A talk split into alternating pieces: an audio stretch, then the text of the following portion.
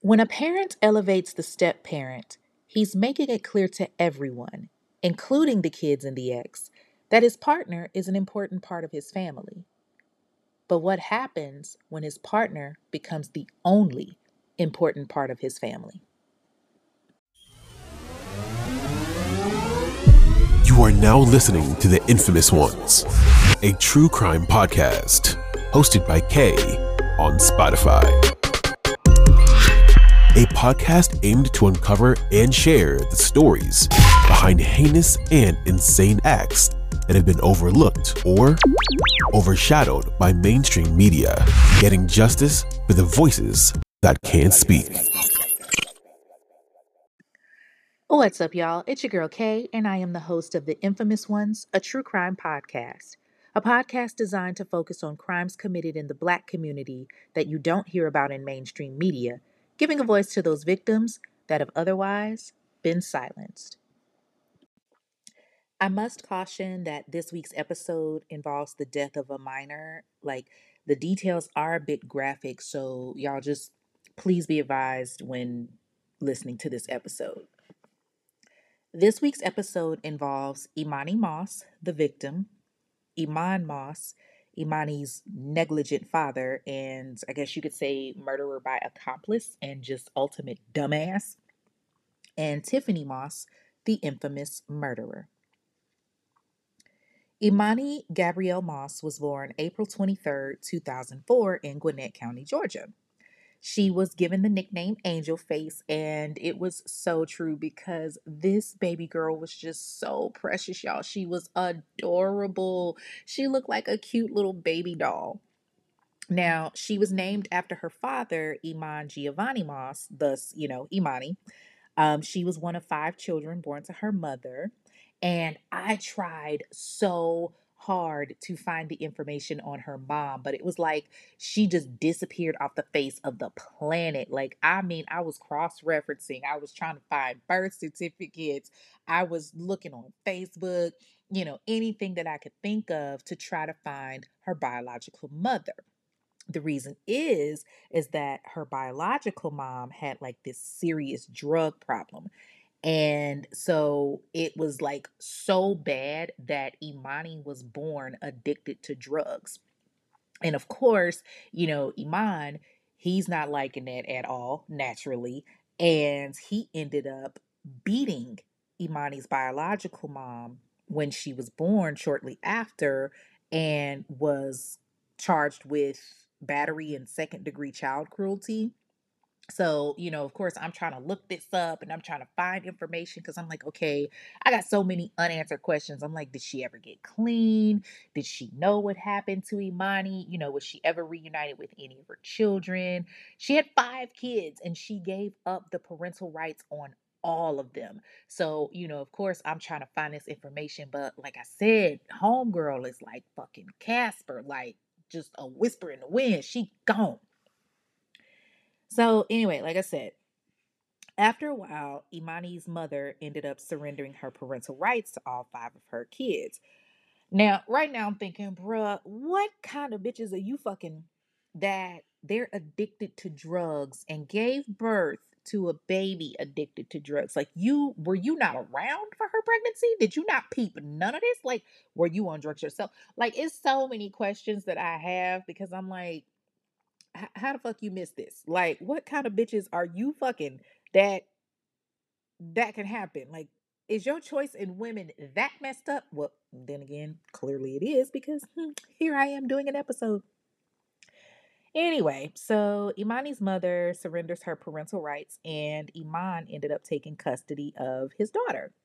Now, from jump, Emani loved school and just excelled in all of her subjects. Like at the age of three, she attended the Susan Chambers School of Dance, where she studied ballet. And then when she was five, she attended Gwinnett School of Music, where she took guitar lessons. Emani was just this bright and pretty little girl. She was full of life. She enjoyed reading and dancing and cooking. And she would make up cute little songs. Now, even though Eman had custody, Emani spent a lot of time with her grandmother Robin, who is Eman's mom. So Robin and Eman would go to church, and y'all know how grandmamas be. They dress them little girls up in the cute little dresses and church shoes with the little frilly socks. You know, like the ones Jermaine Dupri was wearing at the Super Bowl halftime show. Okay, um, all right, pause the episode for a second because JD, bruh, what the fuck? Why? I mean, really, what, what, what were you thinking? Them little, you had to know that they was gonna come for your neck with them damn church socks with the pockets. What was the reason? And What was the reason? okay, I know it's early on in the episode for that, but the shit was just stupid. Like, you need to fire whoever put you in that, looking like a eighth grade boarding school student. Like, my boy looked like an extra from Matilda. But shout out to Usher though for a phenomenal halftime show. Like, he did that. Okay, I'm sorry, y'all. Back to the episode. So, like I was saying, Emani and her daddy would go to church with her grandmother. And people would say that, you know, she would be seen preaching to like her stuffed animals and her dolls. If that's not the cutest thing, that baby had a calling on her life at an early age. Like, that is just too precious. Well, while they were at Freedom Christian Church enjoying the word from the good pastor, it was there that Eman met Tiffany Nicole Brown. Tiffany Nicole Brown was born July 20th, 1983, to Pearlie Bashir. Now, there's not much on her childhood, but one can only assume that she had done some fucked up shit because of how this case unfolds. Like, there's nothing on her father, so I'm assuming the nigga was Casper, but she had a sister, Brittany Brown, who I'll get into in a little bit. Tiffany had somewhat of a educational background. She went to college and got a dual degree where she could care for elderly individuals as well as minor children. Now, when she met Eman, she was a preschool teacher, and in 2007, and Emani was maybe four years old at this time, she met Eman at Freedom Christian Church. He steps to her and he's like, "Hey, baby, how you doing? You know, you looking kind of good." And, you know, she's like, Well, praise the Lord, you looking good yourself. I'm pretty sure she didn't say it like that, but yeah, y'all catch my drift. So they exchanged numbers and everything. Now, Eman is living with his mom, and she's, of course, living with her mom, but, you know, they start kicking it. And before you know it, they get real serious. Well, in July of 2009, they get married, and Tiffany Brown is now Tiffany Moss. So everything is all good, and they're kind of, you know, bouncing around, living with friends and family, just, you know, Tiffany and Eman and Emani. Life is doing good, but, you know, things started changing for Emani. Tiffany wasn't really feeling being a mom to Emani like her man wanted to her, her to be, or like, you know, he thought that she would be. She would find reasons to basically punish her stepdaughter. And when they got married, like at this point, Emani is all but seven years old. She's a cute little girl with, you know, the heart of gold, but Tiffany don't give a damn about none of that. Like she is beating her. I mean, not just like a simple pop, but literally beating the girl to the point that she's leaving welts and bruises, and it is bad one day Emani is at school and she gets in trouble for a bad grade. Like she didn't really get in trouble but you know her teacher had a talk with her and she's like okay Emani what's going on? And the teacher notices her behavior like Emani is acting scared. She's crying and she's like i don't want to go home because she knows that she's going to get in trouble for that bad grade and the teacher, you know, she's concerned and she sees how Emani is acting and she knows immediately, okay, something's up at this household. So she takes Emani to the school nurse and there they do an observation. And the nurse is looking her over and she's like, what the hell?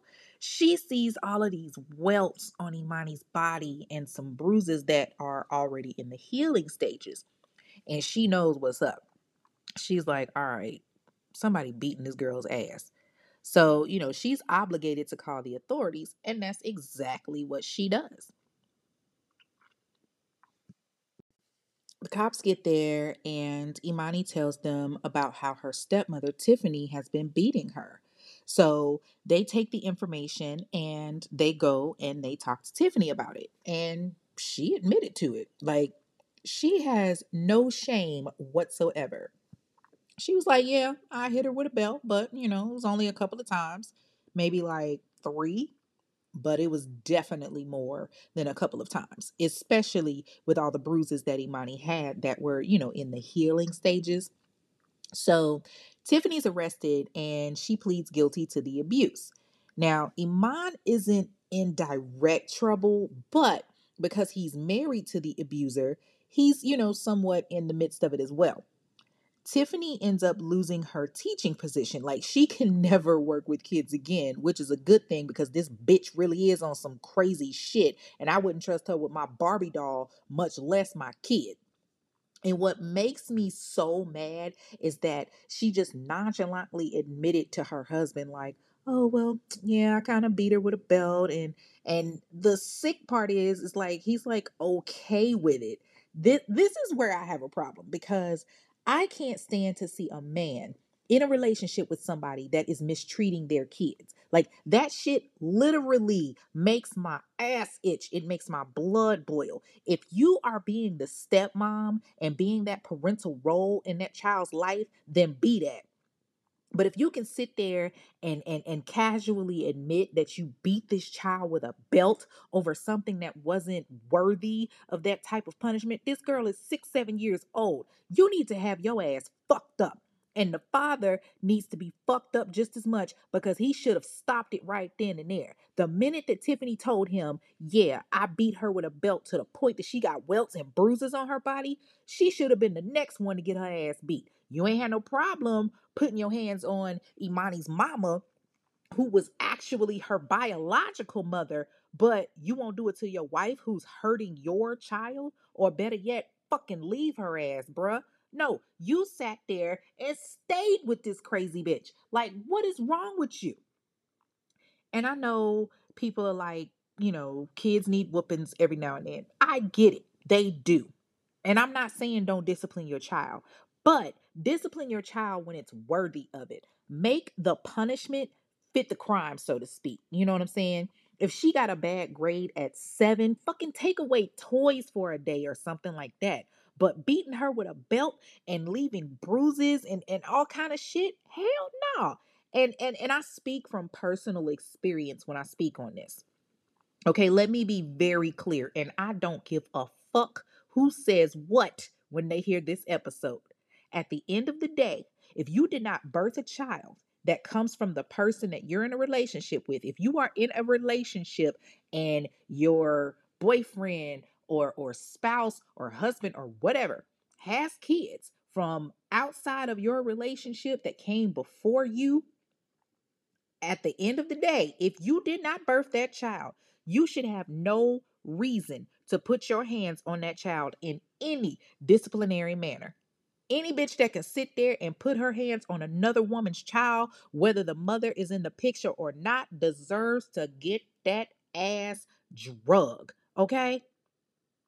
Translation If I have a child and the father allows his wife or girlfriend or whomever to put her hands on my kid, I'm fucking both of y'all up. And both of y'all deserve it because A, chick, you were dumb enough to put your hands on my kid. And B, as the man and the father, the actual biological parent to the child, you allowed the shit and you ain't stop it. So you deserve the ass whooping that you gonna get.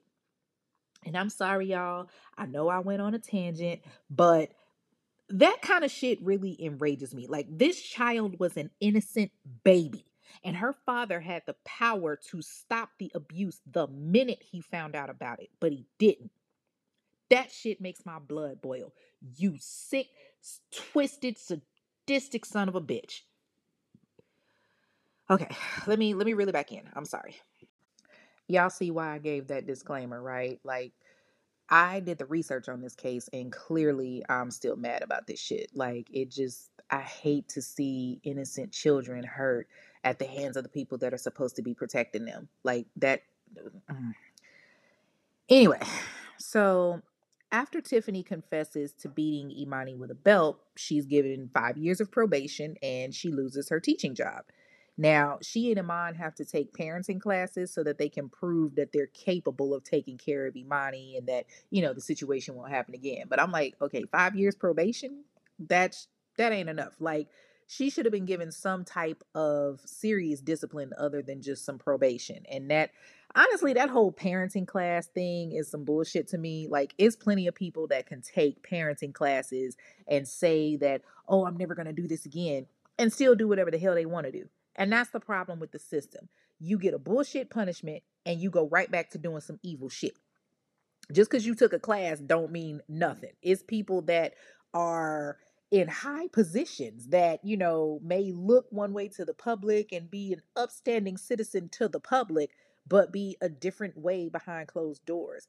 And and and that's how it was with Tiffany. Like it's too many cases where you see people you know, I've, I've seen stories about how police officers, you know, in the public eye, they're the perfect, you know, person and the upstanding citizen, but behind closed doors, they beating the shit out their wife, or they're, you know, hell, some of them are murderers, you know, and and they're supposed to be this top notch A one person to the public eye. So yeah, you can take a class and say, oh, I'm gonna be a better parent, but it actually takes the work, and Tiffany just wasn't trying to do that. So Emani was taken from the home and went to live with her grandmother, Robin. Again, that's Eman's mom.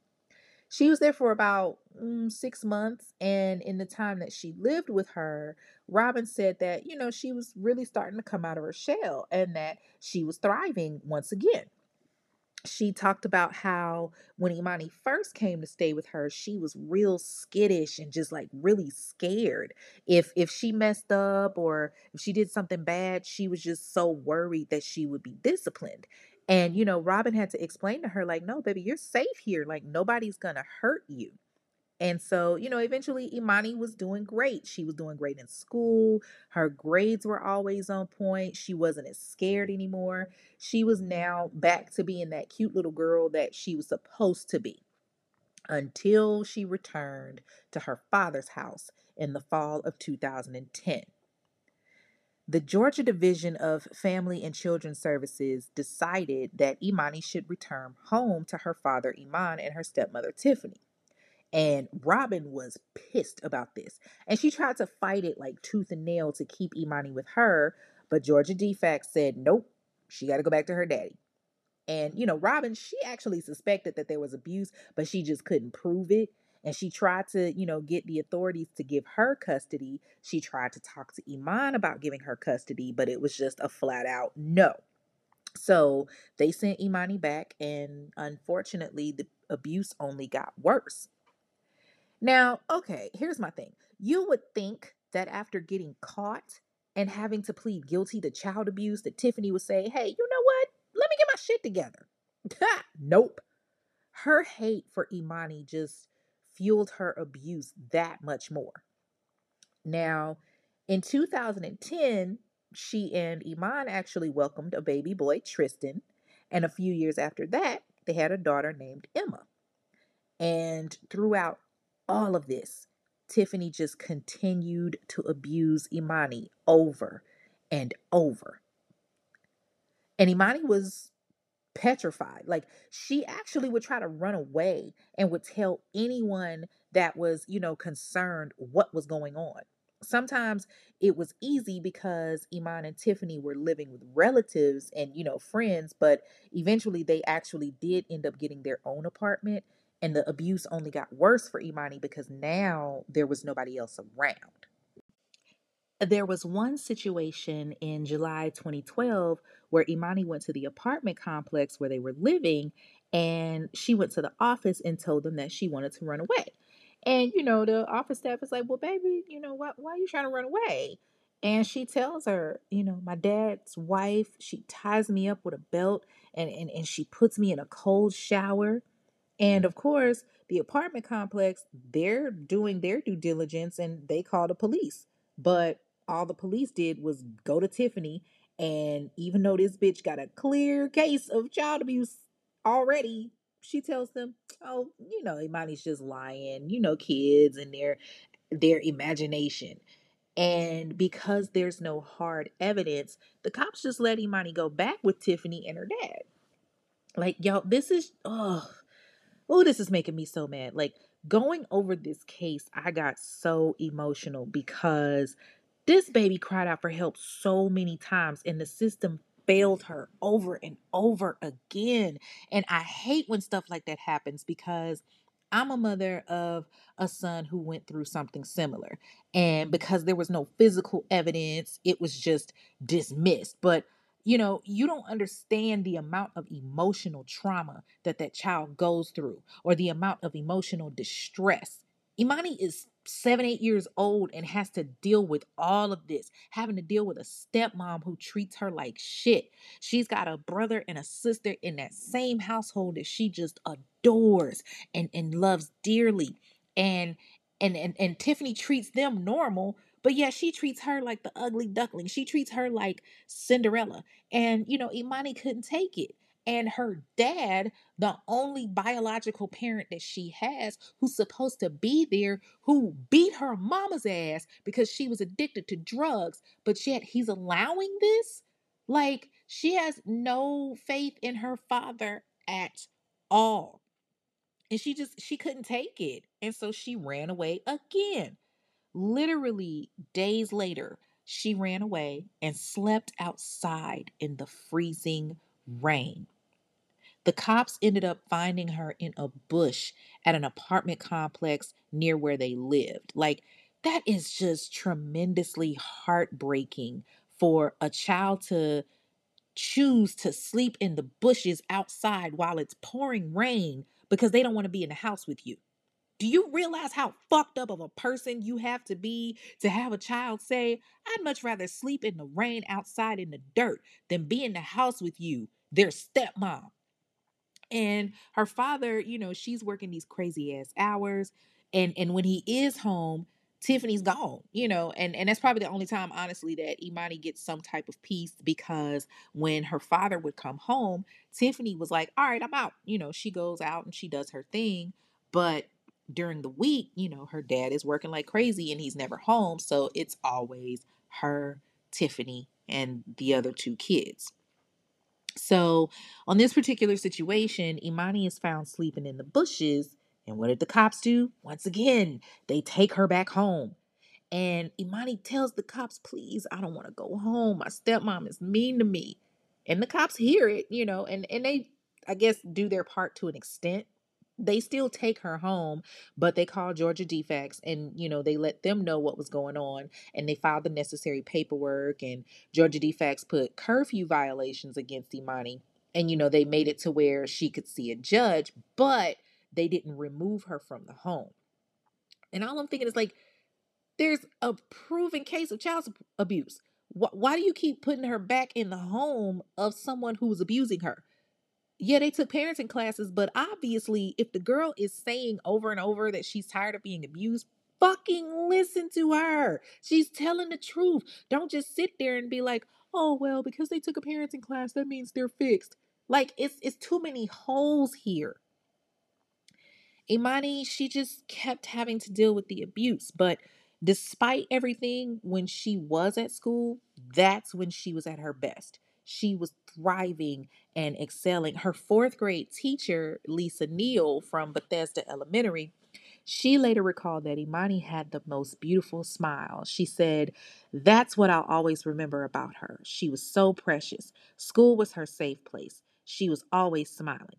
And that's true. A lot of times kids look at school as their safe place because they endure so much at home. And Emani endured a lot. Like, she would be punished for every little thing. One day at school, she had to be treated by the nurse's office again because of the fact that she had been beaten again. See, she had eaten breakfast too slow and missed her bus, and Tiffany hit her in the back and in the back of her head with a belt. And the school nurse ended up giving her an ice pack. And of course, once again, they contacted DFCS, but nothing came of it and the case was closed. Why? Because the caseworker decided, well, I'm gonna go speak to Emani while she's in front of her stepmother and her teacher. Why the fuck would anybody with half a gnat's brain actually think that a child is going to open up and be honest about abuse sitting in front of the abuser or alleged abuser. What kind of tactic is that? So, of course, they closed the case. And then they have the audacity to say that the actions that were reported by the school were identified as insignificant and determined to be corporal punishment. this baby was just born in a bad situation. Born addicted to drugs. She's been abused as far back as 2004. And the system just keeps fucking with her. And I guess Tiffany got tired of the school getting in her business because after Emani's fourth grade year ended, Tiffany and Eman decide they're going to homeschool Emani. So they removed Emani from public school, and oddly enough, all they had to do was write out a statement saying we're going to homeschool Emani, and poof, pow, that was it.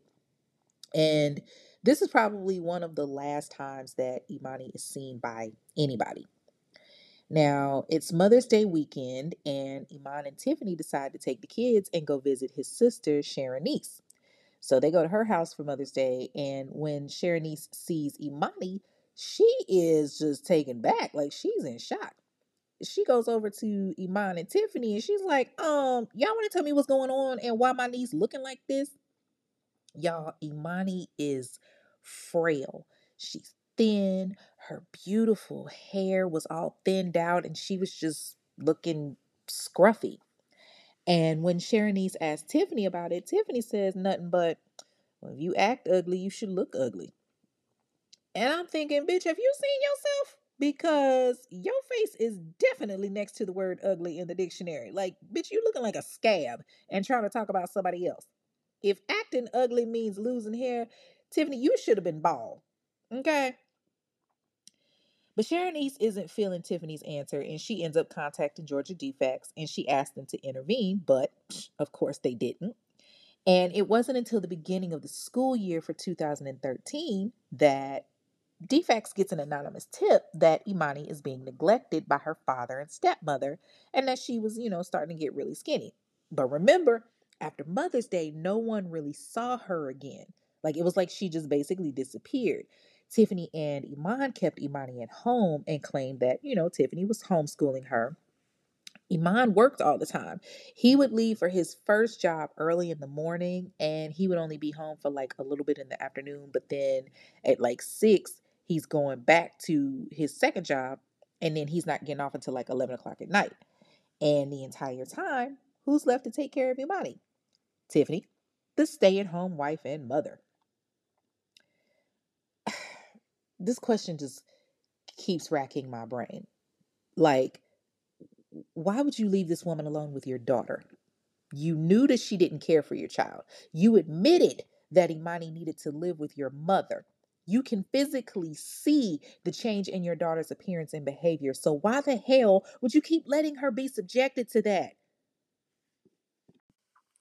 Between Mother's Day of 2013 to the time that she died, Emani was just mistreated, starved, confined to her room. This wasn't something that just happened overnight. And the crazy part is the entire time she let Eman know what was going on she being Tiffany, she would text Eman about how she and the kids were at home relaxing and how she was cooking him a nice hot meal. And, you know, she's playing the role of the good housewife, telling her man how she can't wait for him to get home because she's cooking. And she's like, oh, by the way, you know, Emani's in her room because she did X, Y, and Z.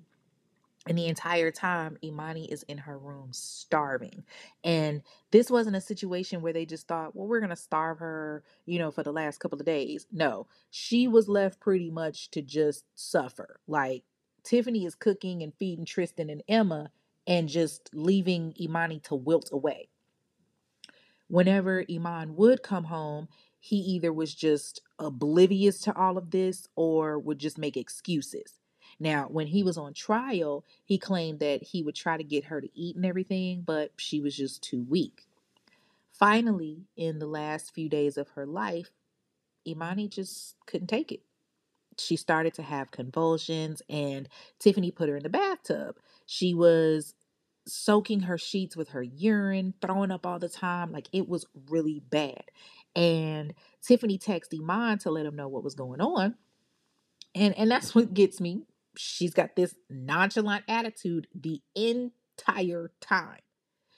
Emani is going to work every day while excuse me, Eman is going to work every day while Emani is suffering.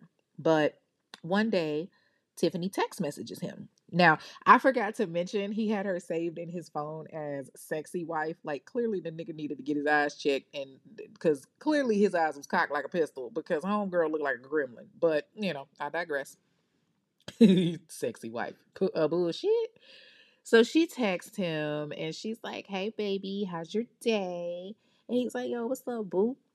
So she tells him, Well, you know, I'm at home making some lasagna for you, but listen, we got a problem. Emani's been getting poop on the walls.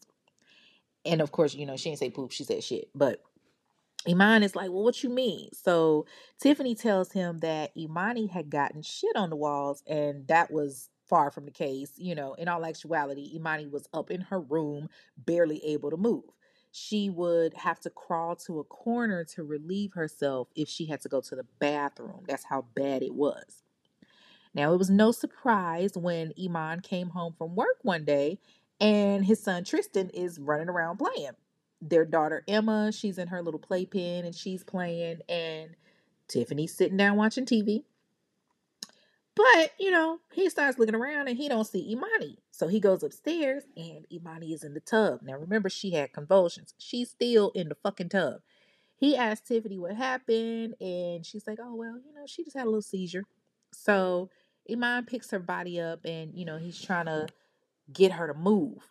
You know, he's he's trying to feed her, but it, it's not happening because literally for the past two weeks, Emani was in her room dying of starvation. So Eman puts her in her room and lets her lay there, and he goes down to enjoy a meal with his wife and kids. Now, later on, he does admit that he fucked up and probably should have intervened right there. You think, nigga? Like, there were plenty of times that you could have intervened. You just chose not to because you was too pussy whipped, bitch. I'm sorry. Okay. No, I'm not. I'm mm, I'm agitated. Like you protected your wife before you protected your kid. So he picks her up, puts her in the bed, and he tries to give her boost protein drinks so like he could try to, you know, get her healthy again, but it doesn't work. The next day, October 28th, 2013 is where everything just went to shit. On October 28th, 2013, Eman goes to work. And while he's at work, he gets a phone call from Tiffany. And, you know, he answers, What's up, babe? You know, I'm at work. Everything cool? And she tells him, Yeah, everything is good. Um, I was just calling to tell you that Emani's dead. Like, no type of emotion, just, oh, she's dead. Now, instead of leaving right then and there, Eman's stupid ass actually finishes out his shift. He finishes work and then says, okay, well, I'm gonna go ahead and go home. And he sees that, in fact, Emani is dead. Bro, what the? F- is this nigga mental? Like, mm, okay. So he tells Tiffany, listen, we got to call the cops. And, you know, Tiffany's quick to shut that down. Like, she's like, nigga, have you lost your mind? You know I'm on probation. I'm not trying to go to jail. She tells him, just just wrap her up and put her in a blanket or something, and we'll just put her in the computer room. And Eman did exactly what she said. And this is where I start to think. You done fucked up, right? no, no, no, no, no, no, no, no, no, no. You know you done fucked up, right? This fool took Emani's lifeless body, wraps it in a blanket, and moved her into the computer room that was in their apartment. Like she was just like an old area rug or something. Like he legit laid her in the computer room. Then he goes back to work, and Tiffany and the kids are in the apartment acting like nothing is wrong, living their best life. The entire time, Eman's daughter is laying in the room and they just act like she isn't there. what the hell is wrong with these people? Time goes on and Halloween comes. Tiffany dresses up Tristan and Emma and she takes them trick or treating while her daughter is decomposing on the computer room floor. She's sending pictures to her sister Brittany, like, oh, look at my babies. But not once does anybody ask, hey, where's Emani? Where's her costume? They just keep going as if she never existed. And it's not until Emani's body starts to smell that Tiffany mentions something to Eman. She tells him, Look, we need to figure out what to do because she's starting to stink up the house. And once again, Eman is like, listen, we just we just need to call the cops. But she's like, I told your black ass I ain't going to jail for that girl. So what do they do? They decide they're going to just get rid of Emani's body. So they take Emani, who is now beyond rigor mortis, and try to put her in a trash bag, but they can't bend her body because of how stiff she is from the rigor mortis. So Eman gets the bright idea to go to Home Depot and get a galvanized trash can and some trash bags and some charcoal and lighter fluid. They get some duct tape and they tape her limbs together and put her inside of the trash bags and then they load the kids up into their trailblazer and in the middle of the night they start driving. Nice little you know family trip to dispose of evidence. They get to this secluded area and eman gets out and he takes out the trash can out of the trunk and he fills it with trash bags and puts emani inside of it. He then puts charcoal in it douses it in lighter fluid, and then lights it on fire. The fire is burning for like five minutes or so, but Eman is seeing that it's not that easy to just, you know, cremate a body. Like this tells you that you're dealing with two stupid ass individuals because they actually thought that they could cremate a body this way. Dummies. So they end up putting the fire out and putting her back in the truck and they dump charcoal on top of her to hide her body. So they go back home and leave Emani in the truck, um, in the in the truck of the the trunk of the truck. So the kids get out, they go back inside. Eman goes on to work, but you know, homie's mind is starting to get fucked up at this point. Now, I guess you could say the shit that you know he's done was starting to get to him, and his boss is peeping how he's you know kind of moving around, and he's like, "All right, you know what? Maybe you should just like take the rest of the day. You starting to trip a little bit." So he's like, "All right, cool." He calls his boy and he tells him, you know, yo, I need you to meet me real quick. I, I, I, need somebody to talk to. So they meet up at this QT gas station and Eman starts spilling everything. He's like, bruh, yo, I fucked up. My daughter's dead.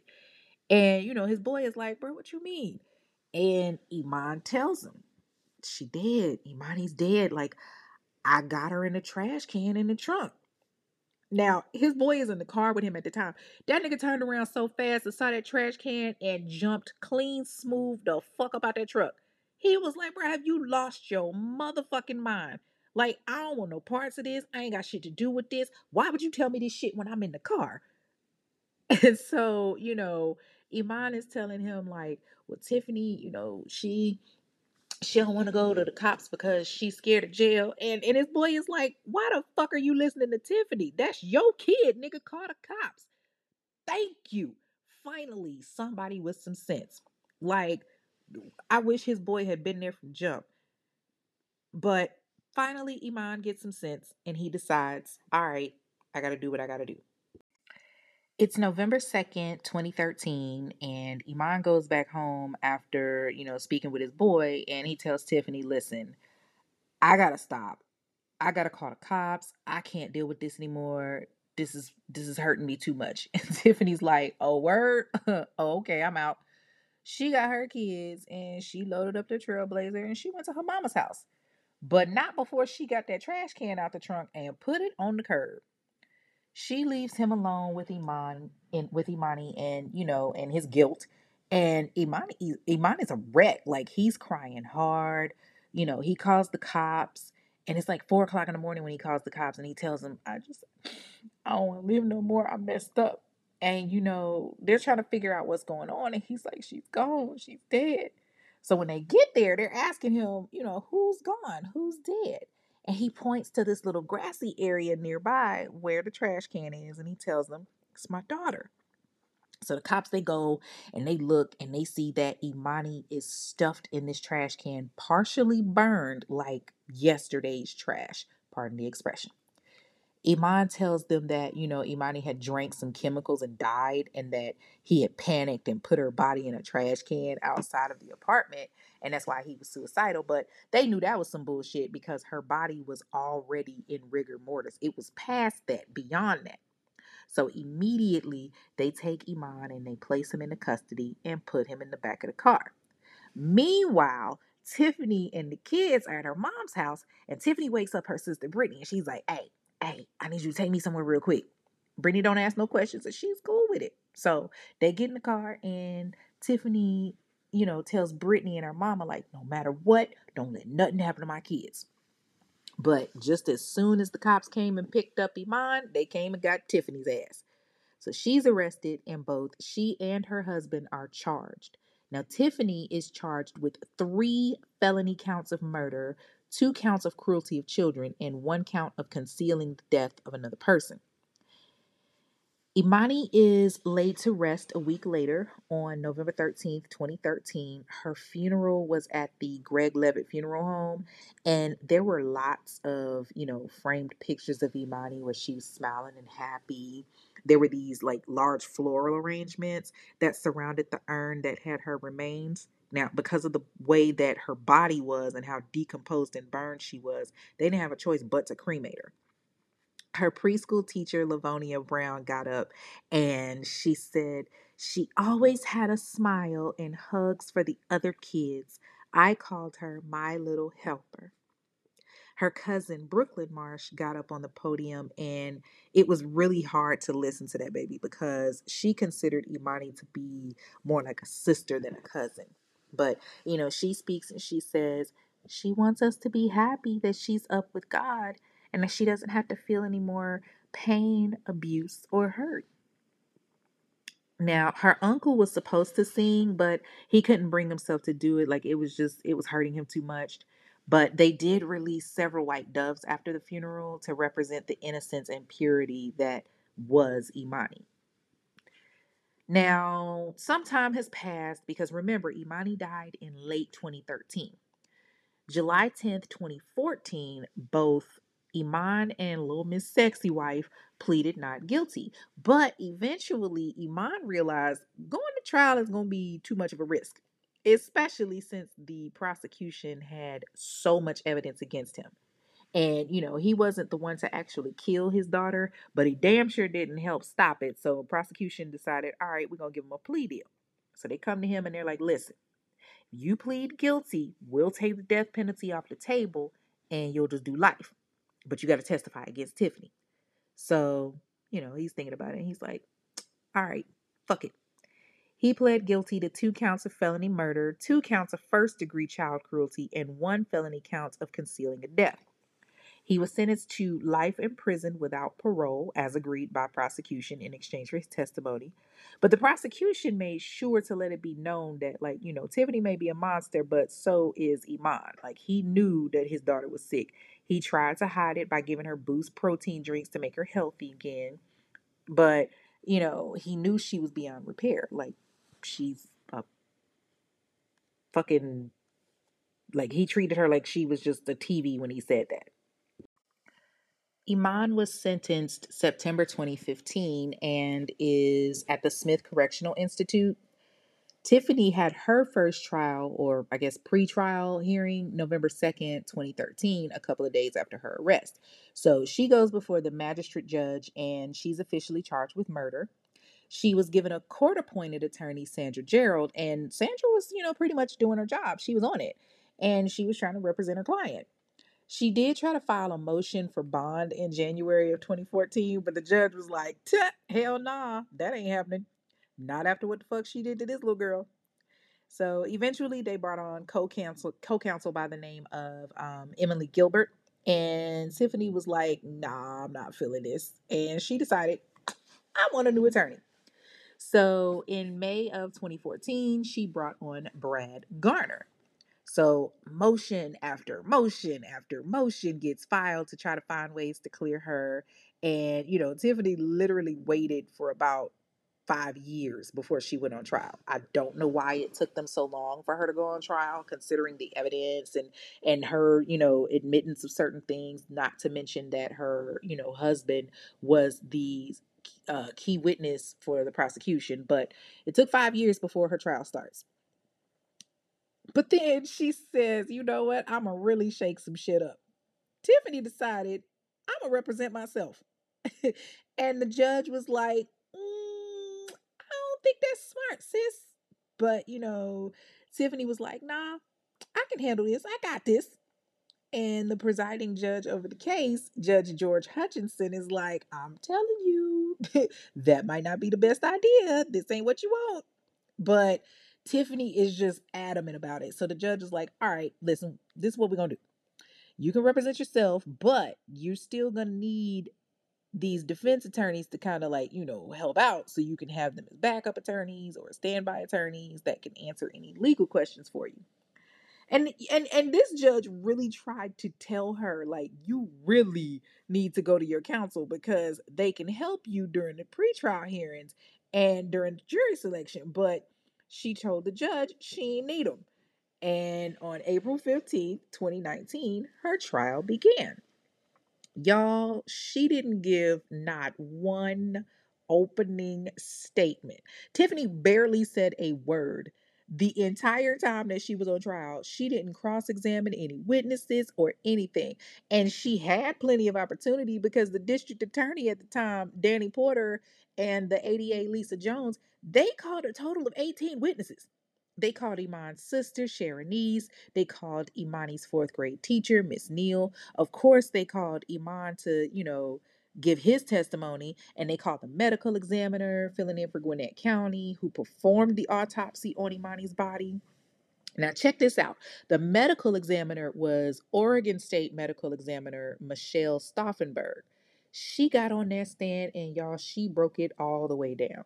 She said that at the time of her death, Emani was only 32 pounds. She is 10 years old, and literally, as she stated, she was more or less skin and bones. The medical examiner goes on to state that she was extremely thin and emaciated. She had a starved look based on her weight and the loss of muscle mass and the fact that her organs were so small compared to the normal charts she was able to conclude from that that she had died from starvation. That means homicide. So the prose- the the prosecution goes on to ask her like, you know, well, how long would it take for Emani to die and what's the process like? And she answered that too. Like this shit broke my heart. She said the first thing that would happen in the early stages is Emani would experience hunger pains. She would probably feel hungry. She would be asking for food, looking for food, craving food. Following that, the next step would be apathy, fatigue, not able to do her usual activities. From there, she would become more and more listless, eventually lethargic, and mental status changes. She wouldn't feel like moving around much. She wouldn't have much energy.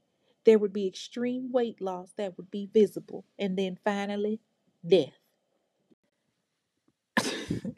I don't know where that accent came from. Like in my head, that's how somebody from Oregon talks. I don't know. Crazy. I know. Anyway, so what made it worse is that prosecution showed pictures of the autopsy photos of Emani and like some of the jurors actually had to turn their heads because it was so hard to see her like that. Like a 10-year-old girl that's literally just skin and bones.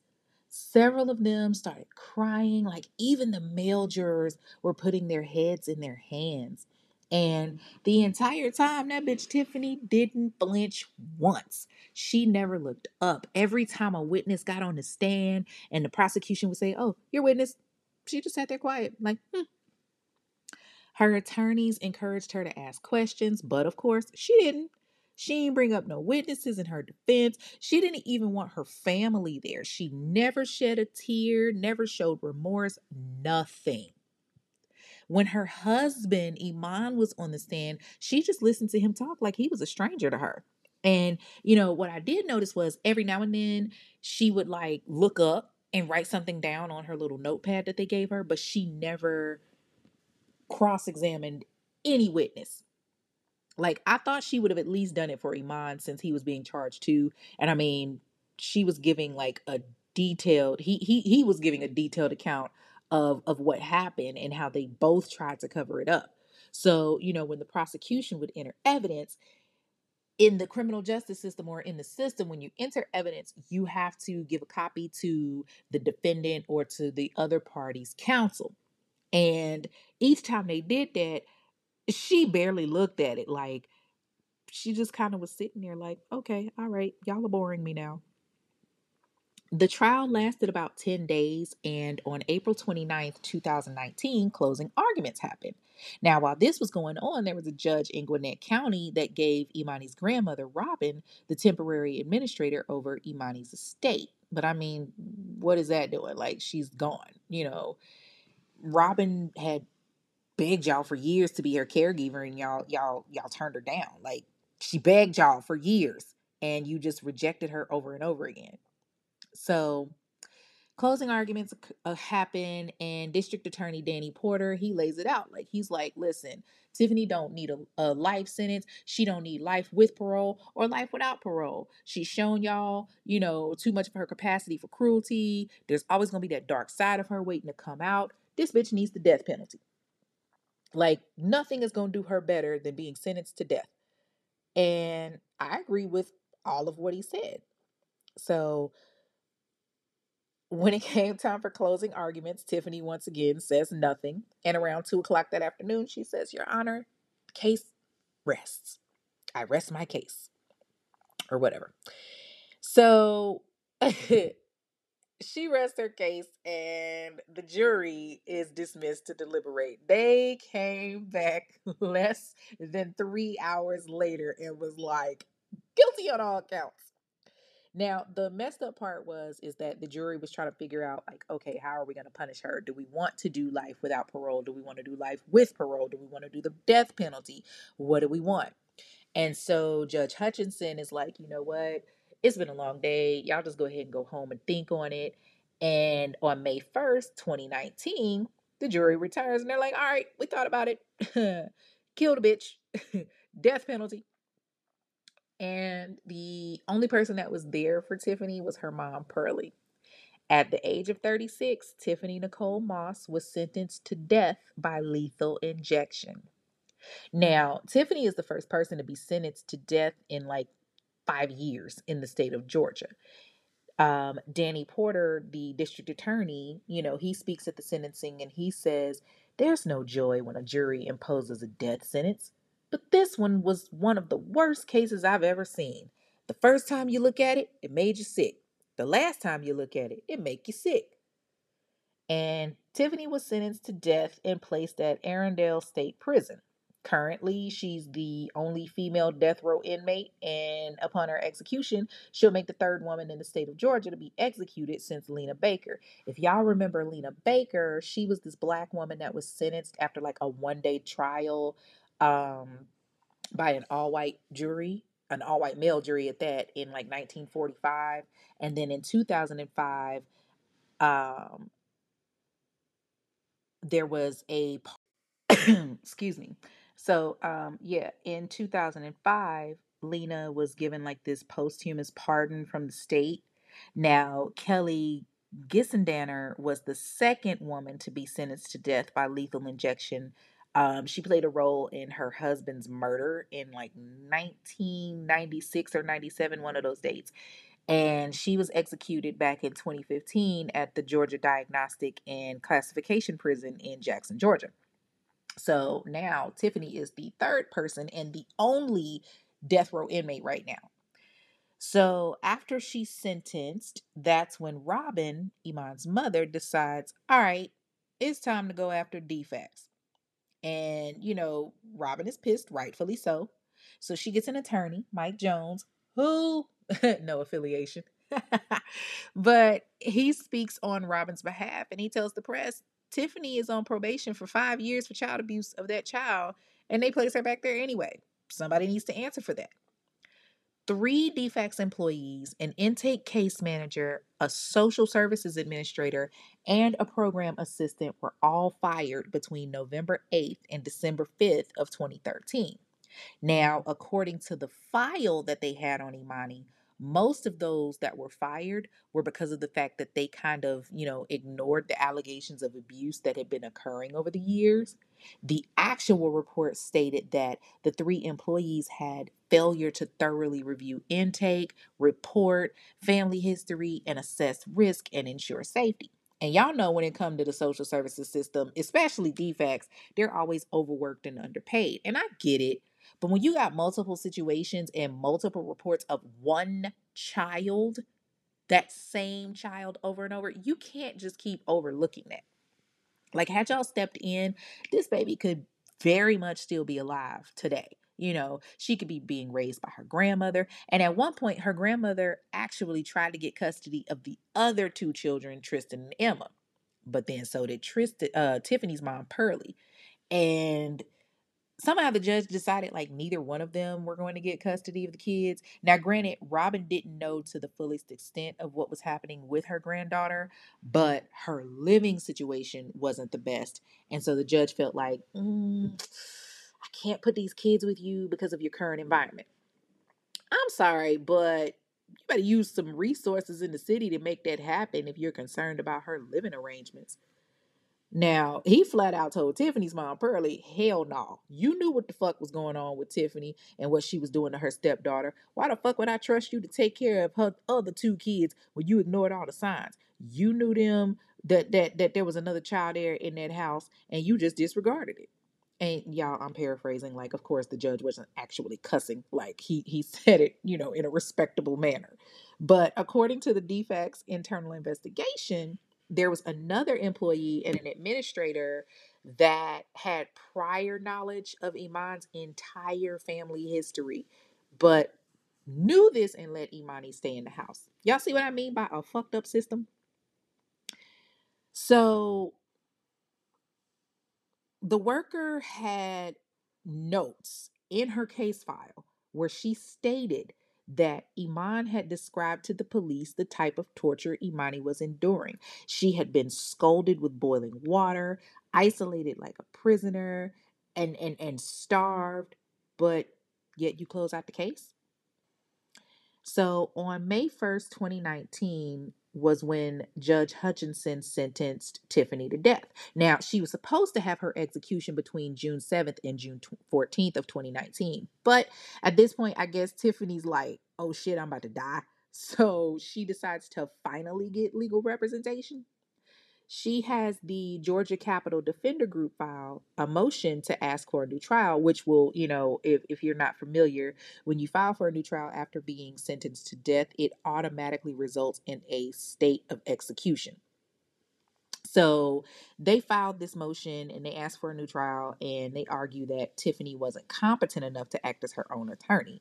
uh, duh. Ray Charles could have seen that shit. This bitch sat there the whole damn time. Like, I'm not gonna say that she wasn't competent, but I'm a damn sure say that she didn't know what the fuck she was doing. So, according to the attorneys, they're saying Tiffany got neuropsychological testing data that shows that she has damage to the premotor and prefrontal regions of the brain. They end up giving her a hearing in August of 2019. And, you know, they're testing this whole neuropsychological testing data that she's saying that, oh, you know, I'm not competent enough to stand trial. Now, during this hearing, Eman speaks again and he's like, listen, I was trying to prove something to my mom that, you know, I could do it. And I said no to her request that, you know, Emani come live with her.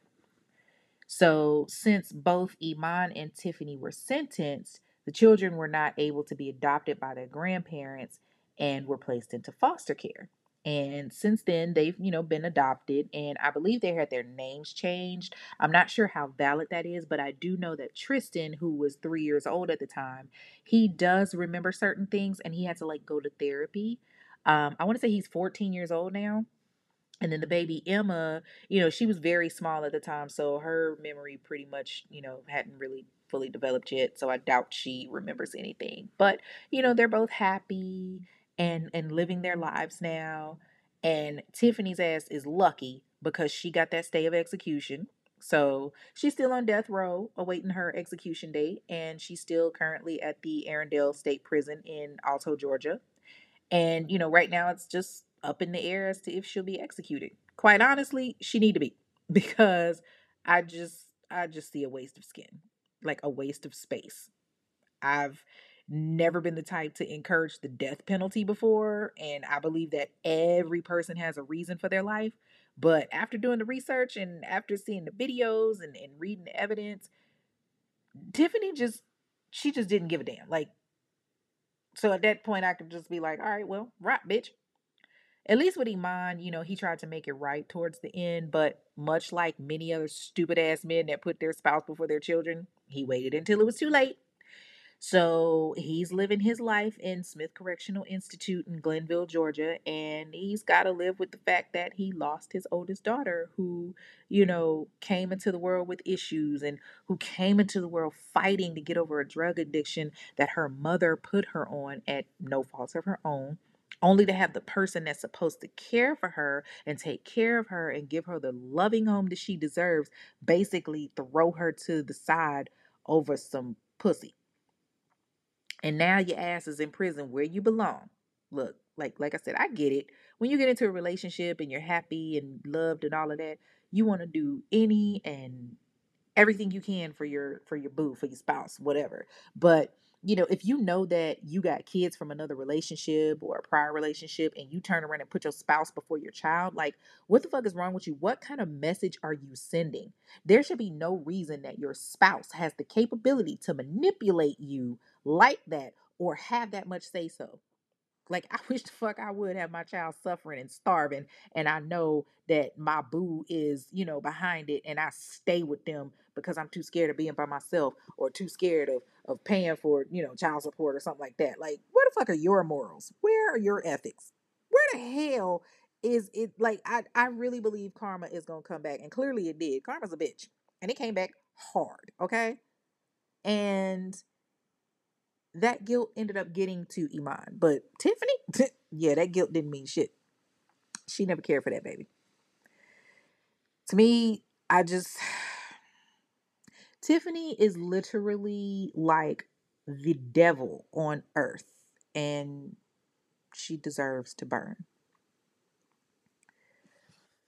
So, that is all for the story of Emani Moss and her evil stepmother, who basically was Satan walking the earth that treated Emani like the speed bump on the way to her happiness. That is all for this week's episode of The Infamous Ones, a true crime podcast. Be sure to follow the show on the following Instagram and TikTok at Infamous One Podcast. And that's the number one, by the way, not spelled out. And you can leave a review there. On X, it's Infamous One Pod, where you can also leave a review. On Facebook, you can send a friend request to the Infamous Ones, which is a um, public page, or you can join the private discussion group, the Infamous Ones discussion group. Listen, if I've said it once, I will say it again. You have to answer the questions to get into the group. Like you have to. You don't answer the questions, you don't get in. It's that simple. Okay. I don't care if we cool or not. But you can leave a review there once you're in.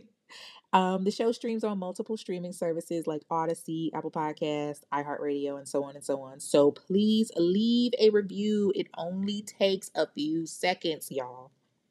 Now, speaking of reviews, um, this one comes from Tasha. It's from Spotify and it's on the Albert Thomas episode, and it says, this episode had me in disbelief. Can't believe how crazy some people are. If you haven't tuned in, what are you waiting for? You will be hooked and anticipating the next episode. That's my goal, giving y'all these jaw dropping episodes, y'all. Um, this next review comes from Goldenrod 2K4 on Apple Podcast. I ain't even gonna begin to tell y'all what I thought when I saw this shit said Goldenrod. Y'all know I'm not right in the head. Okay. Ew. So it says, I'm a true crime junkie, and this is my new fave. I love how she gives life to cases we might not hear about because of who's involved, and y'all know what I mean. I got you. I know what you mean. I also love how she gives the info like she's talking to the homies. It's like we're having a convo and she's telling a story. Can't wait for the next episode, so keep them coming. Not. I love how she gives life to cases we might not hear about because of who's involved. I know that's right. She talking about the melanin deficient, y'all. But yes, I promise I will keep them coming. And speaking of that, I do have a little bit of a special announcement.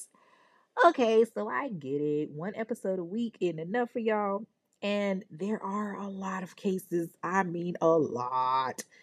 So, starting in May, you'll be able to subscribe to episodes that no one else will get. That's right. I will be dropping more than one episode a week for my infamous ones. And I'll keep y'all updated on that. But in the meantime, you'll continue to get one episode a week. I promise. But the two multiple episodes are coming and it'll start in May. Now, you can support in the meantime by donating, by clicking on listener support on Spotify. Um, you can leave any amount from as low as $1. And the infamous ones now has an official cash app.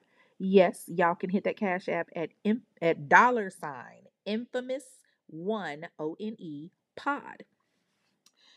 If you have a case you want to hear more about that you feel has been ignored in the Black community, or you want to leave a review, send an email to infamous one pod. That's I N F A M O U S O N E P O D at gmail.com. And remember, please share, share, share.